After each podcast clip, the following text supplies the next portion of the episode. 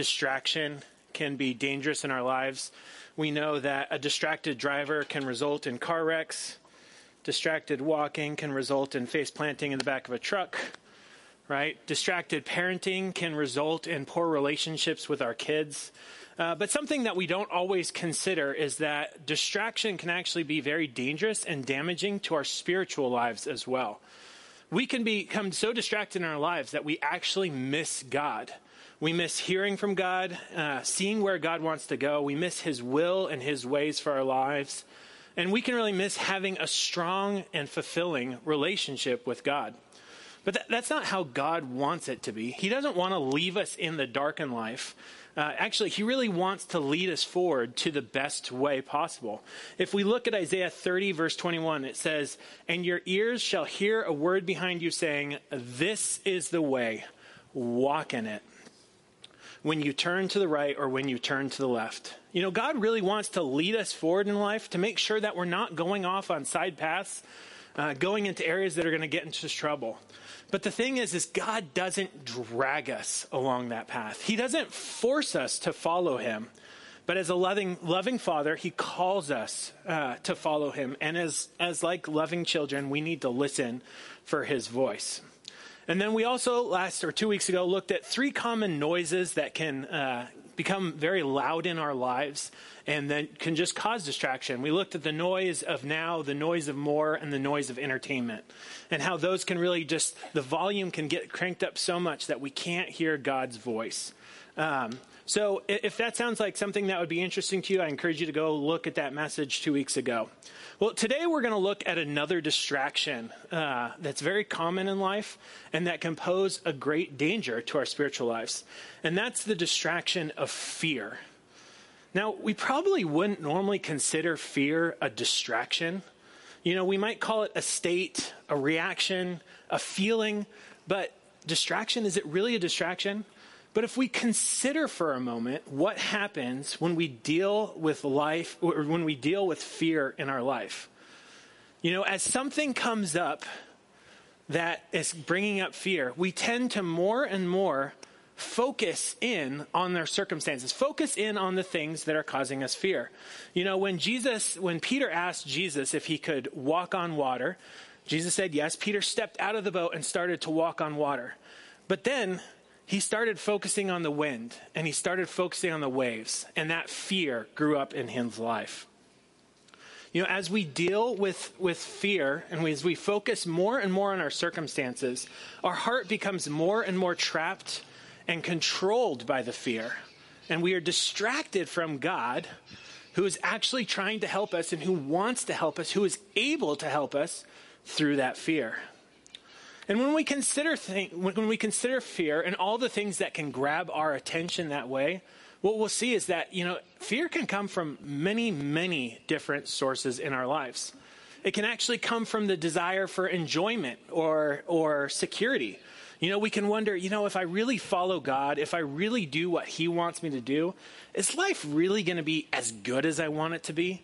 Or is He going to rip me off in the end? It can pop up because of events of the present, you know, or possibly because of, you know, the possibilities of the future. I was actually at a conference this weekend, and one of the things that they were talking about is AI and the potential of how it could shatter industries. And a lot of people admitted that that's something that they're actually very afraid of. You know, fear can come from work, from family life, from economy. Who's heard about that uh, recession we're supposed to have been having? You know, it's coming, right? It's coming. You know, how about government, the upcoming election? World affairs, China, Russia, North Korea. You know, I say all those not to try to incite fear. Actually, you know, but that's that's actually what we see in the media, right? Is constantly these messages coming at us that their goal actually is to create fear. You know, we fear the unknown, we fear change, we fear that things won't change. Like we find ways to fear all over in life. So many different sources for fear. And then fear can also have different faces in our lives. You know, sometimes it's that fear that grips us, that just causes us to, you know, really tighten up. And we can either, you know, go into that flee mode, running away, the fight mode, I got to solve this right now, or even the freeze where we fall into hopelessness and despair. You know, sometimes it expresses itself as worry or anxiety. Um, the conference that I went to this, this weekend was a homeschooling conference. And when we first started homeschooling our son Joshua, you know, actually a lot of worry came with that. I was worried we weren't starting early enough. I was worried that we were going to teach the wrong subjects. You know, I was worried that we were using the wrong curriculum. And ultimately, behind that worry was fear. It was fear that these decisions that we are making right now were going to determine my son's future success, his future happiness. And like, how silly is that really? Like, the only thing I remember about kindergarten is the toy train I wanted to play with. That's it, right? But fear, worry, anxiety, it can grip us. Fear can also express itself as dread. Uh, when I was in college, I had the opportunity to play on the USC football team. And uh, during the summer, we had two hour practices four days a week. And that summer, I also was living with a really good friend near campus. It should have been an amazing summer, right? I would work out in the morning, would go to work, and then would have all night to hang out with my friend. Didn't have to do homework, you know, we didn't have classes, anything like that. But actually turned out to be a pretty awful summer in a lot of ways. And a big reason for that was that every day dread build me. I would finish workouts, which were very, very hard and very exhausting. And then as I went through the day, as I went through work, dread would slowly build about practice the next day. And I would start worrying I wasn't drinking enough water. I would start worrying I'm not going to get enough sleep at night and that tomorrow's really going to be hard. And because of dread, because of fear of a workout, I allowed my days to be sucked up that summer and really missed some great opportunities. No matter what the cause of fear or what face it takes in a day, whether it's dread, worry, anxiety, panic, the problem with fear is that it can easily suck up our attention and distract us from God by causing us to take our eyes off Him. Fear focuses, focuses, focus, causes us to focus on our circumstances. I can't say that word. It causes us to focus down on our circumstances. And it causes our hearts to be filled with fear. It causes us to really uh, to lose track of what's going on and just to focus down on what's going on. And then ultimately it can actually cause us to forget God and to start focusing on our own solutions, to try to respond in our own way. God had been telling us, this is the path, walk in it. But fear can cause us to, to forget that path and start off roading, start going to the left, start going to the right, in order to find a better way or a way that we think is going to help. You know, this is the power of fear. It is, or the power and the danger of fear, the danger of its distraction.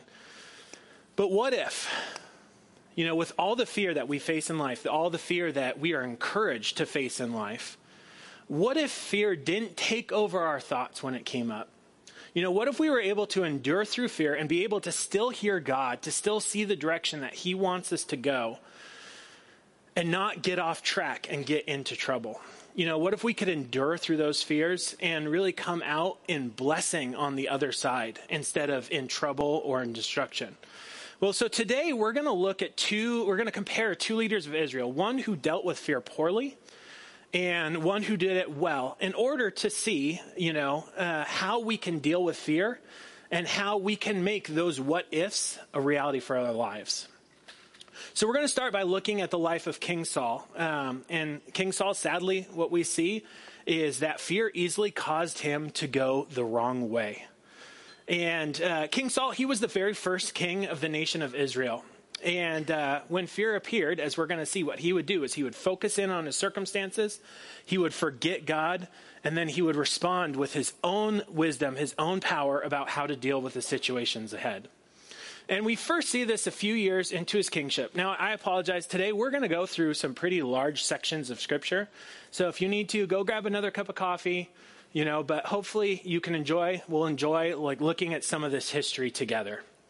And to give a little bit of context for what we're going to be reading, one of the big things that Saul did in his life was that he fought against the Philistines. The Philistines were an enemy nation of Israel, and they were ultimately the nation that Goliath would come through. But they were a thorn in the side of Israel for many, many, many years. And early in his reign, the Philistines mustered to fight with Israel. And so Saul sought to rally his troops in response.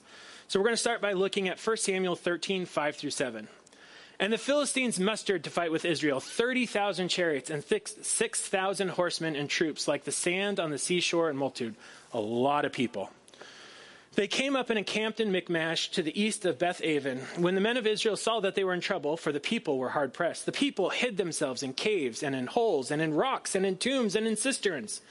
And some Hebrews crossed the fords of the Jordan to the land of Gad and Gilead. Saul, Saul was still at Gilgal, and all the people followed him trembling. So we can already see, you know, this already paints a pretty clear picture of what's going on in Israel, how the people are feeling. You know, they were in a state of fear. They're trembling. They're hiding anywhere that they can physically fit their bodies. You know, they're even fleeing into a neighboring territory. So let's keep going. Verse 8. Saul waited seven days, the time appointed by Samuel, but Samuel did not come to Gilgal, and the people were scattering from him. So Saul, was supposed to be waiting on Samuel, but Samuel hadn't shown up yet. And the people were scattering from him. Now, most of us don't have much of a sense of war and battle. And so it might be easy to kind of slide past that, but let, us think about that for a moment. He was about to go to battle with 36,000 warriors, like people with known for having a warlike nature. And his men are running away. The battle hasn't even started yet, and his men are running away. You know, that type of group panic doesn't really encourage bravery, right? It doesn't encourage, like, yeah, let's do this. But so let's look and see how, how Saul responds. In verse 9, so Saul said, Bring the burnt offering here to me, and the peace offerings. And he offered the burnt offering. As soon as he had finished offering the burnt offering, behold, Samuel came, and Saul went out to meet him and greet him. Samuel said, What have you done? Now, to help understand this, not just anyone was allowed to do a burnt offering, to sacrifice, to do the sacrifices. Only the priests were allowed to do the burnt offerings. And we can see clearly see from the text, you know, Saul was supposed to be waiting on Samuel before he made a move. But he didn't. And Saul said, When I saw that the people were scattering from me, and that you did not come within the days appointed, and that the Philistines had mustered at Michmash, I said, Now the Philistines will come down against me at Gilgal, and I will not and I have not sought the favor of the Lord. So I forced myself and offered the burnt offering. Saul was completely focused in on his circumstances. I saw the people were scattering from me. I saw the Philistines were mustered for battle. Samuel, I had no idea where you were, right? He was just looking at what was going on in his situation. And then, as he uh, focused on his circumstances, he took things in his own hands to solve the problem. And, you know, we can tell that he knew he was doing something wrong, right? He said that he had to force himself to do it. He forced himself to sacrifice. And in doing so, interestingly enough, he put more emphasis on the religious practice um, of sacrifice than in obeying the one who the sacrifices were supposed to be about. He forgot God. He forgot who God really was. He focused down on his circumstances, he forgot God, and he responded by coming up with a plan of what he should do. You know, as a father, I have much more favor for my son when he obeys what I ask him to do over when he does something else trying to appease me. And the same is true for God. You know, he's more interested in us obeying his loving commands than in us sacrificing in any way that we may choose to sacrifice. And in this case, in the way that, that Saul sacrificed, you know, God doesn't need our sacrifices. They're more about our relationship with him than anything that he needs from us. Well, but Saul was not focused on God, his will, his ways. Instead, fear had really distracted him and put his focus entirely on his circumstances to where he felt he needed to solve this problem. Let's keep going. Well, actually, I'm going to go ahead and skip the next two verses, 13 and 14. But if you look at these verses, what happens is that you find out that this fear uh, that Saul had actually causes him to lose the kingdom for his lineage. God says, I'm not going to pass on the kingdom to your son because of this. And as we see there, he says, I found a man with a heart like my own. God wanted a heart focused on him, not a heart focused on fear. Well, the distraction of fear besets Saul again later in his reign as he's commanded to go to war with the Amalekites. And God commanded him when he goes to war not to keep any of the spoil, but to destroy everything. So we're going to jump to 1 Samuel 15. And Saul defeated the Amalekites from Havilah as far as Shur, which is east of Egypt. And he took Agag, the king of the Amalekites, alive and devoted to destruction all the people with the edge of the sword. He took the king, though. But Saul and the people spared Agag and the best of the sheep and the oxen and the fattened calves and the lambs and all that was good, and he would not utterly destroy them. All that was despised and worthless they devoted to destruction. So immediately we see here that so Saul was choosing not to obey God. You know, he left the king alive, and then he left all these animals, all the best animals alive. Let's jump to verse 13. And Samuel came to Saul, and Saul said to him, Blessed be you to the Lord. I have performed the commandment of the Lord. It's kind of an interesting statement there. And Samuel said, What then is this bleating of sheep in my ears, and the lowing of the oxen that I hear? Saul said, They have brought them from the Amalekites, for the people spared the best of the sheep and of the oxen to sacrifice to the Lord your God, and the rest we have devoted to destruction. Notice what he says there. He doesn't actually take credit for it. He's like, the people. The people did it. I mean, I really couldn't stop them, Samuel. They wanted to do it, and so they did it. It was the people. But if we look back to verse 9, it clearly says that Paul, Saul and the people spared the king and the best of the animals. And so I, I, don't know. It doesn't say this. I don't know. This is just an hypothesis of mine. But I think that he might have actually been fearful of what Samuel was going to think of him for not obeying. Who knows? So let's keep going. Verse 16. Then Samuel said to Saul, Stop. I will tell you what the Lord said to me this night. And Saul said to him, Speak. So Samuel is about to lay down the hammer. And Samuel said, Though you are little in your own eyes, though you're saying like you couldn't stop this, are you not the head of the tribes of Israel? The Lord anointed you king over Israel. You're in charge. You are supposed to be leading this people. And the Lord said, sent you on a mission and said, Go, devote to destruction the sinners, the Amalekites, and fight against them until they are consumed. Why then did you not obey the voice of the Lord? Why did you pounce on the spoil and do what was evil in the sight of the Lord? And Saul said to Samuel, I have obeyed the voice of the Lord. I have gone on the mission on which the Lord sent me. I have brought Agag, the king of Amalek. I obeyed, but I brought the king. And I have devoted the Amalekites to destruction. You know, from the outside, it's kind of easy to see Saul's mistake here, right? Like, I did obey, just not that part. And, you know, for all of you parents out there, you know, you're like, son, clean up your room. I did. Then why is that pile of stuff on the floor? But no, see, I cleaned up the room. No, you, you got to clean up the whole room. You got to obey in full. Well, let's keep going. But the people, again, he puts the blame on the people.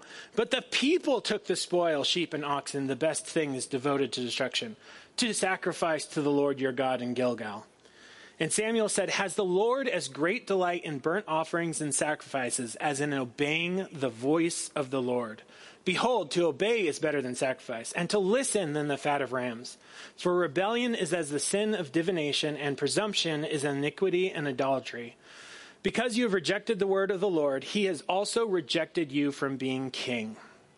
So, once again, here we see Saul is actually putting more emphasis into religious rituals than into serving the one who those rituals were about. He had forgotten who God was.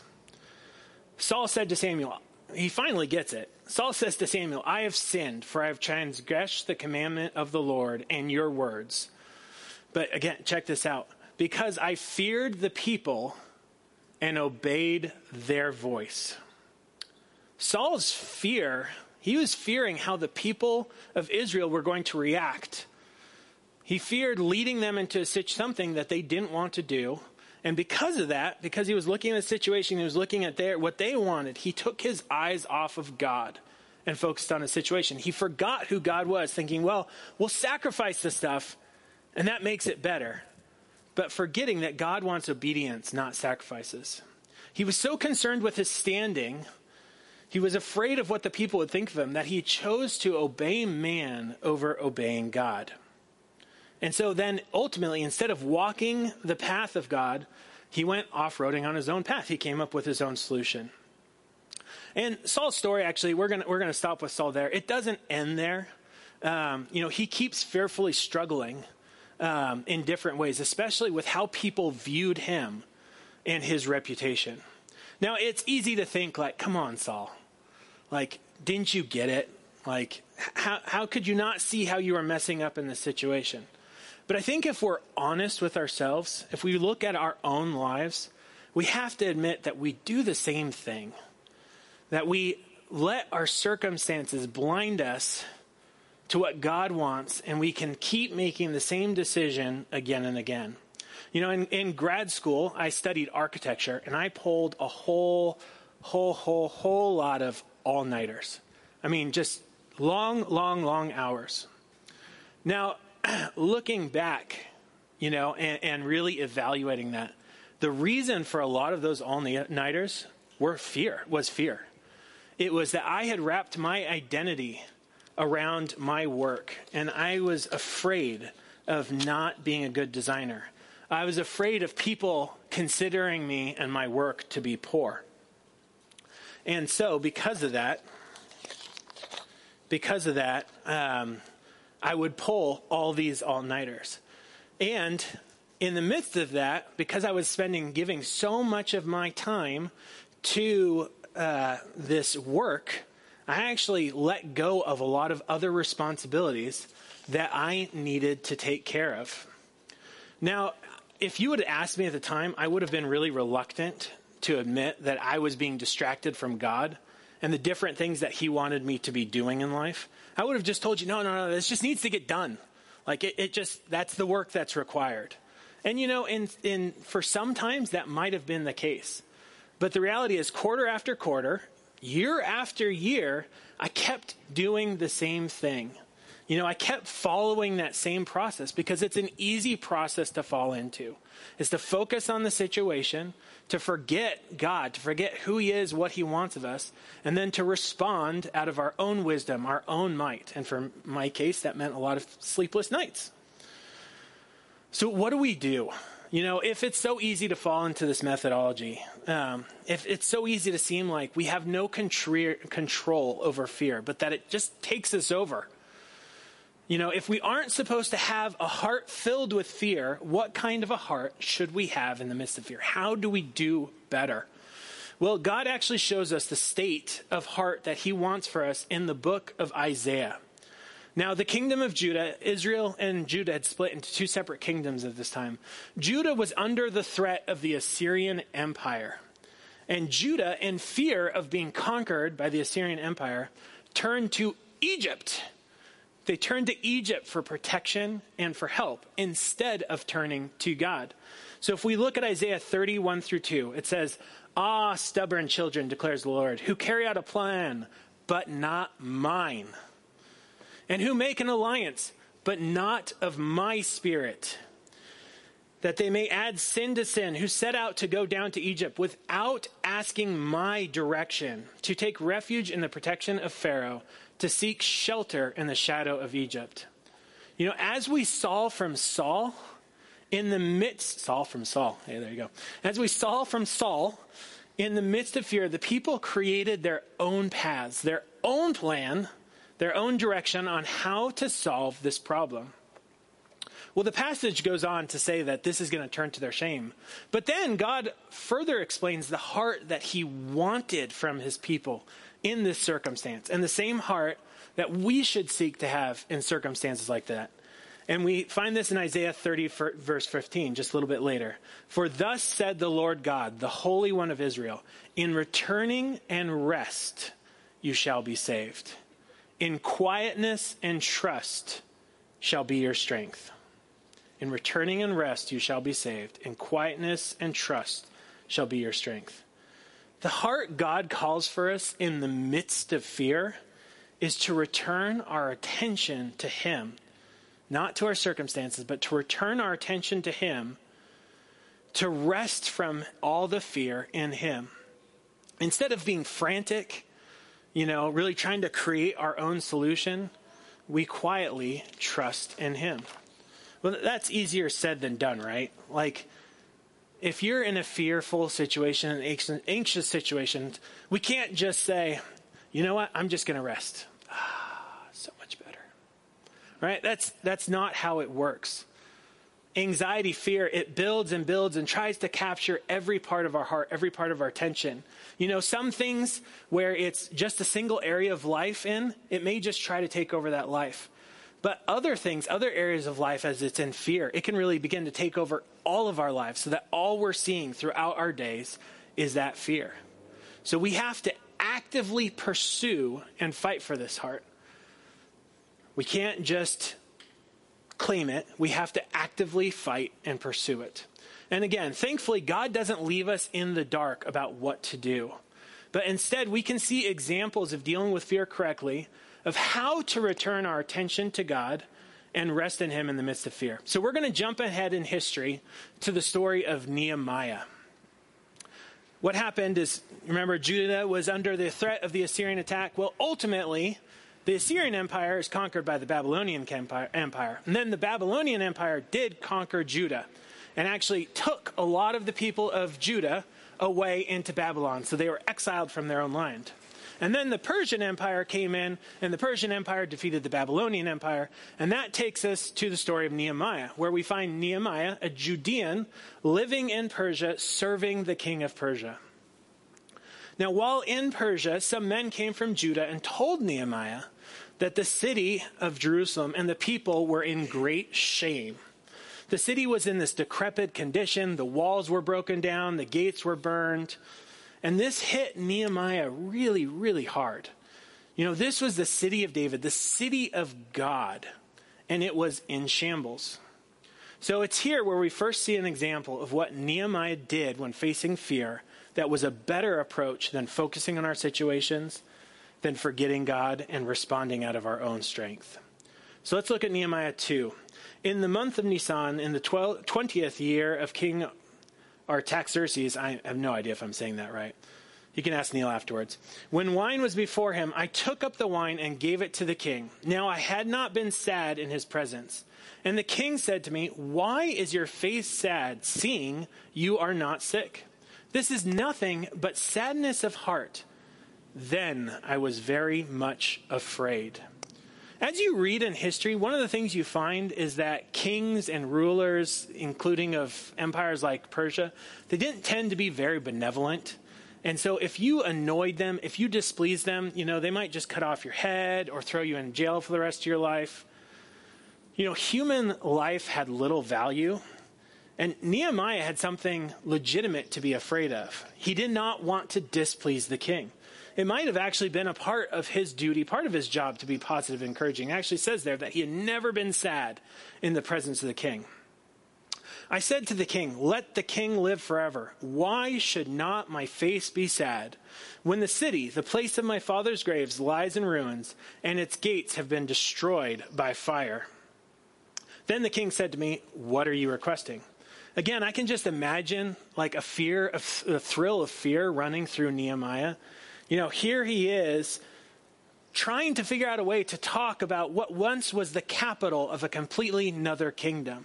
You know, he might have started easily, could have started to think like, ah, should I change the subject? What should I do? Should I say, never mind, just joking, right? Like, because again, you don't want to tick off the king, you know. So he might have tried to manipulate the, the situation, but let's see what he actually did.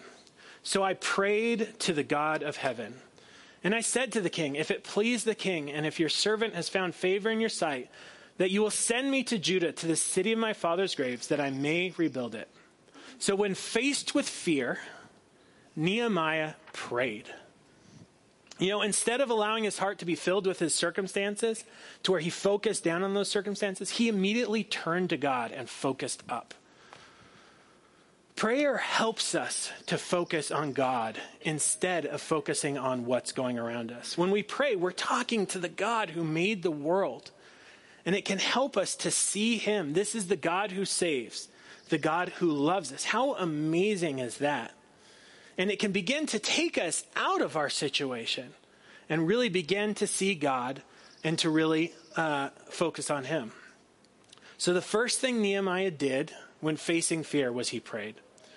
So the king actually allows Nehemiah, we're going to skip ahead, but the king actually allows Nehemiah to leave his service and to go to Jerusalem for a time that he can go and rebuild the walls, that he can go and rebuild the city. And more than that, the king actually gives him letters to the governors of the area saying, this is what Nehemiah is going to doing, going to do. And he gives him letters that allows Nehemiah to have access to the supplies in order to actually carry out the work.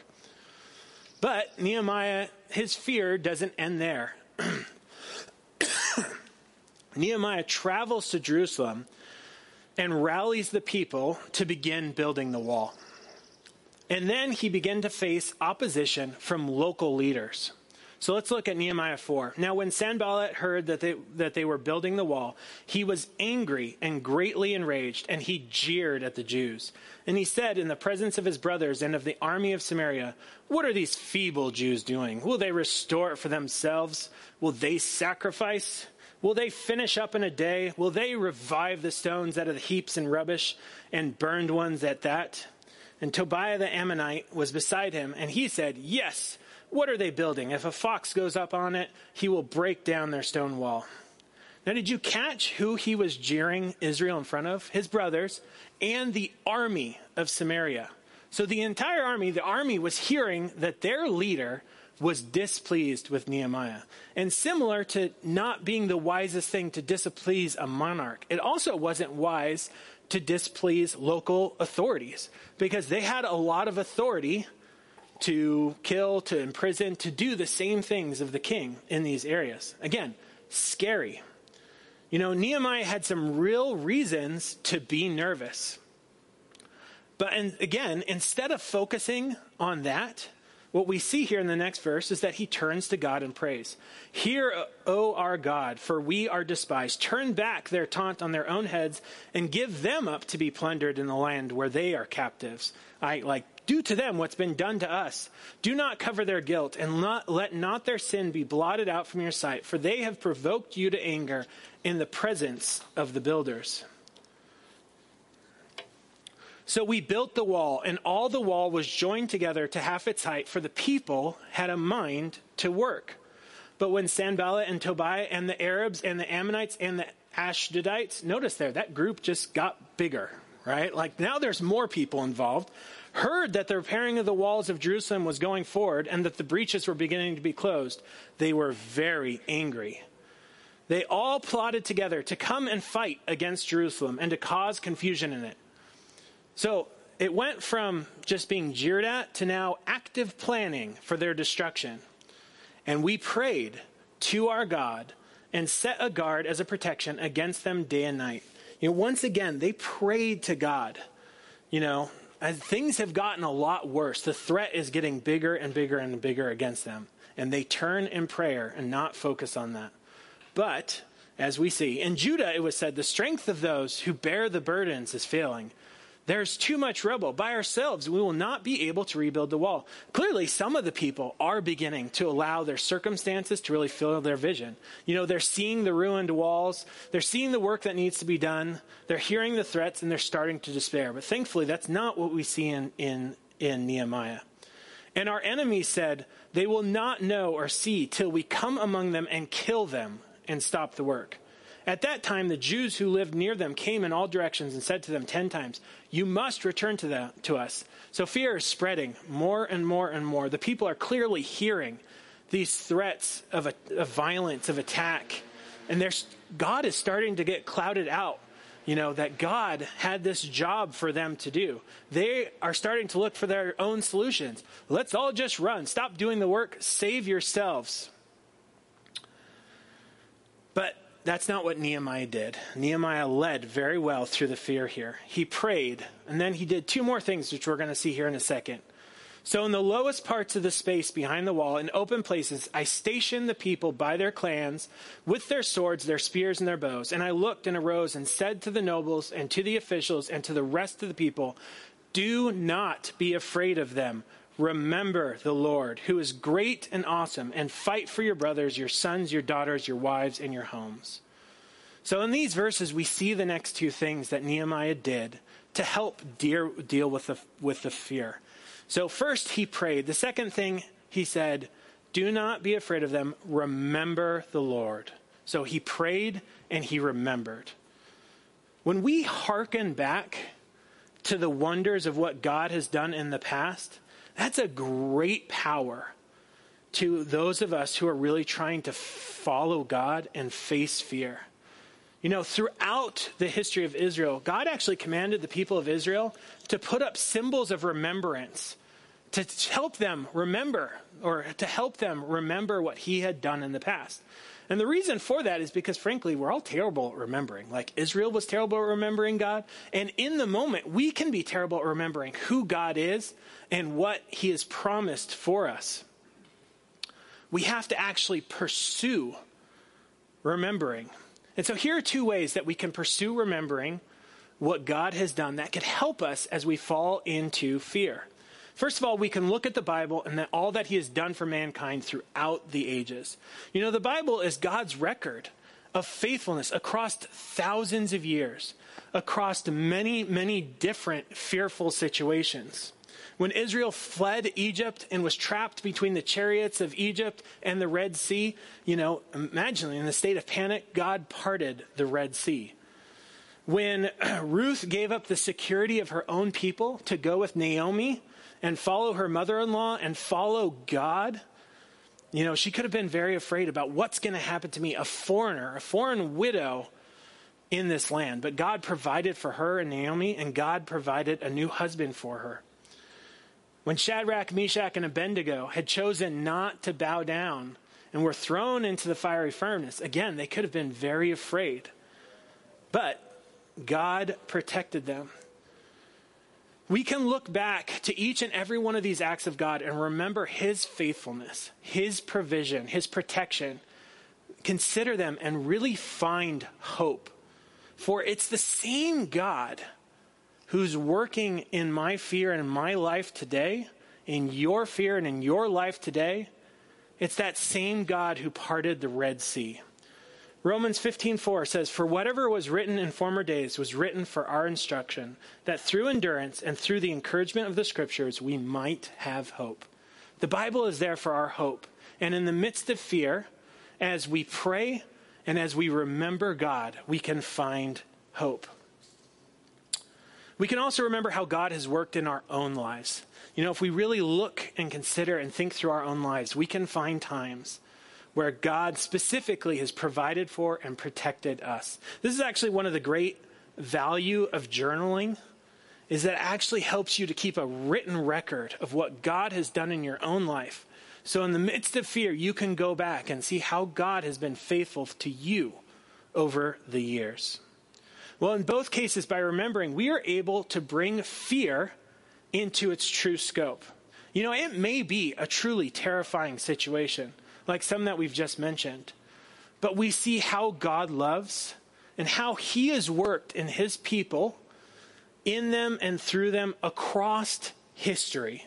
And we can know that God is with us in that moment. So, as big as any fear may seem, the God who created the universe is much, much bigger.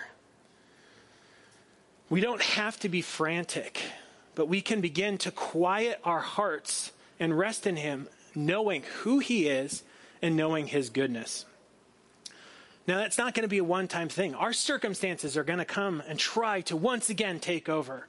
You know, they're going to start shouting more and more and more to be heard. But each and every time we can pray and then we can remember God and hand that worry back over to Him and rest in His goodness.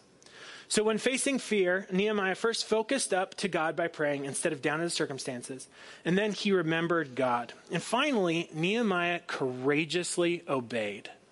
So, he prayed, he remembered, he courageously obeyed. He kept moving forward with what God had given him to do in the midst of the fear instead of coming up with his own solution. And we can see that in verses 9 and 13. In verse 9, it says, And we prayed to God, to our God, and set a guard as a protection against them day and night. Then in verse 13, So in the lowest parts of the space behind the wall, in open places, I stationed the people by their clans with their swords, their spears, and their bows. And then actually, if we look further ahead to verse uh, 17 through 18, it says, Those who carried burdens were loaded in such a way that each labored on the work with one hand and held his weapon with the other. And each of the builders had his sword strapped at his side while he built. You know, when, when focusing on our circumstances, it's easy to forget and to abandon the things that God has given us to do.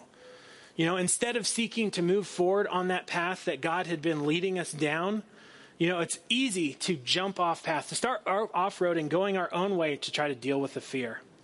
But that's not what we see Nehemiah did. He didn't try to spark, like strike a bargain with these local leaders and try to figure out a way to make it okay. He didn't even uh, he didn't even, you know, call to the king who had given him permission to do this. He didn't call to the king and rely on his power and his strength.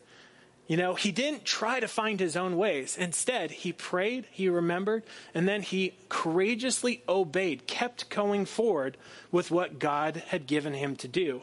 And he set to making sure that he could do that. You know, the threat of violence was real. So he kept doing what he was supposed to do and made ready to defend his work and to be able to continue forward on that path. He courageously obeyed in the midst of fear. You know, again, fear wants us to focus on our circumstances, to focus down, to forget God, and to respond out of our own solutions, whether that's looking to our own might, our own wisdom, or to the might of others. But in order to have a heart that doesn't panic but instead, as Isaiah 30, verse 15 said, you know, a heart that returns to the Lord, that finds rest in the Lord, a heart that quietly trusts God when fear comes up. What we do is we want to pray, we want to remember, and courageously obey. And really just give the outcome of the situation to God, remembering his goodness and his faithfulness. And in the end of what happened with Nehemiah, is they finished building the wall. They finished building the wall, and then Nehemiah led the people to obey God more faithfully than they had in centuries. And one of the really awesome things that it says is that once they finished building the wall, all the people in the surrounding areas knew that that happened because of God, that God had done that work. I imagine that if Nehemiah had tried to go on his own path, if he had appealed to the king, and if the wall had ever been built, the king would have gotten the credit and not God. But by continuing to go down God's path, it really showed God's glory and how he had worked. You know, fear is a significant foe in our lives, and it really has the ability to destroy and hinder us. But we have the opportunity to move through it and to not allow it to distract us from God, to hinder us from going the direction that He's taking us in life. We actually have the ability to battle that distraction of fear. Well, I'm going to go ahead and pray, and then why doesn't the band come on up? God, we just thank you that you have not left us alone. We thank you that we don't have to come up with our own solutions, but that you are a great and mighty God who loves us, who wants to lead us down the best path. And so God, I just I just pray as we deal with fear in our lives, whether that's fear related around children or work or promotions or paychecks or whether it's fear because someone is out to get us, God, whatever the fear may be, Lord, I pray that we would really look to you and not allow the fear to distract us from who you are and what you have for us. We just thank you that you are a God who loves us and takes care of us. Pray this in Jesus' name. Amen.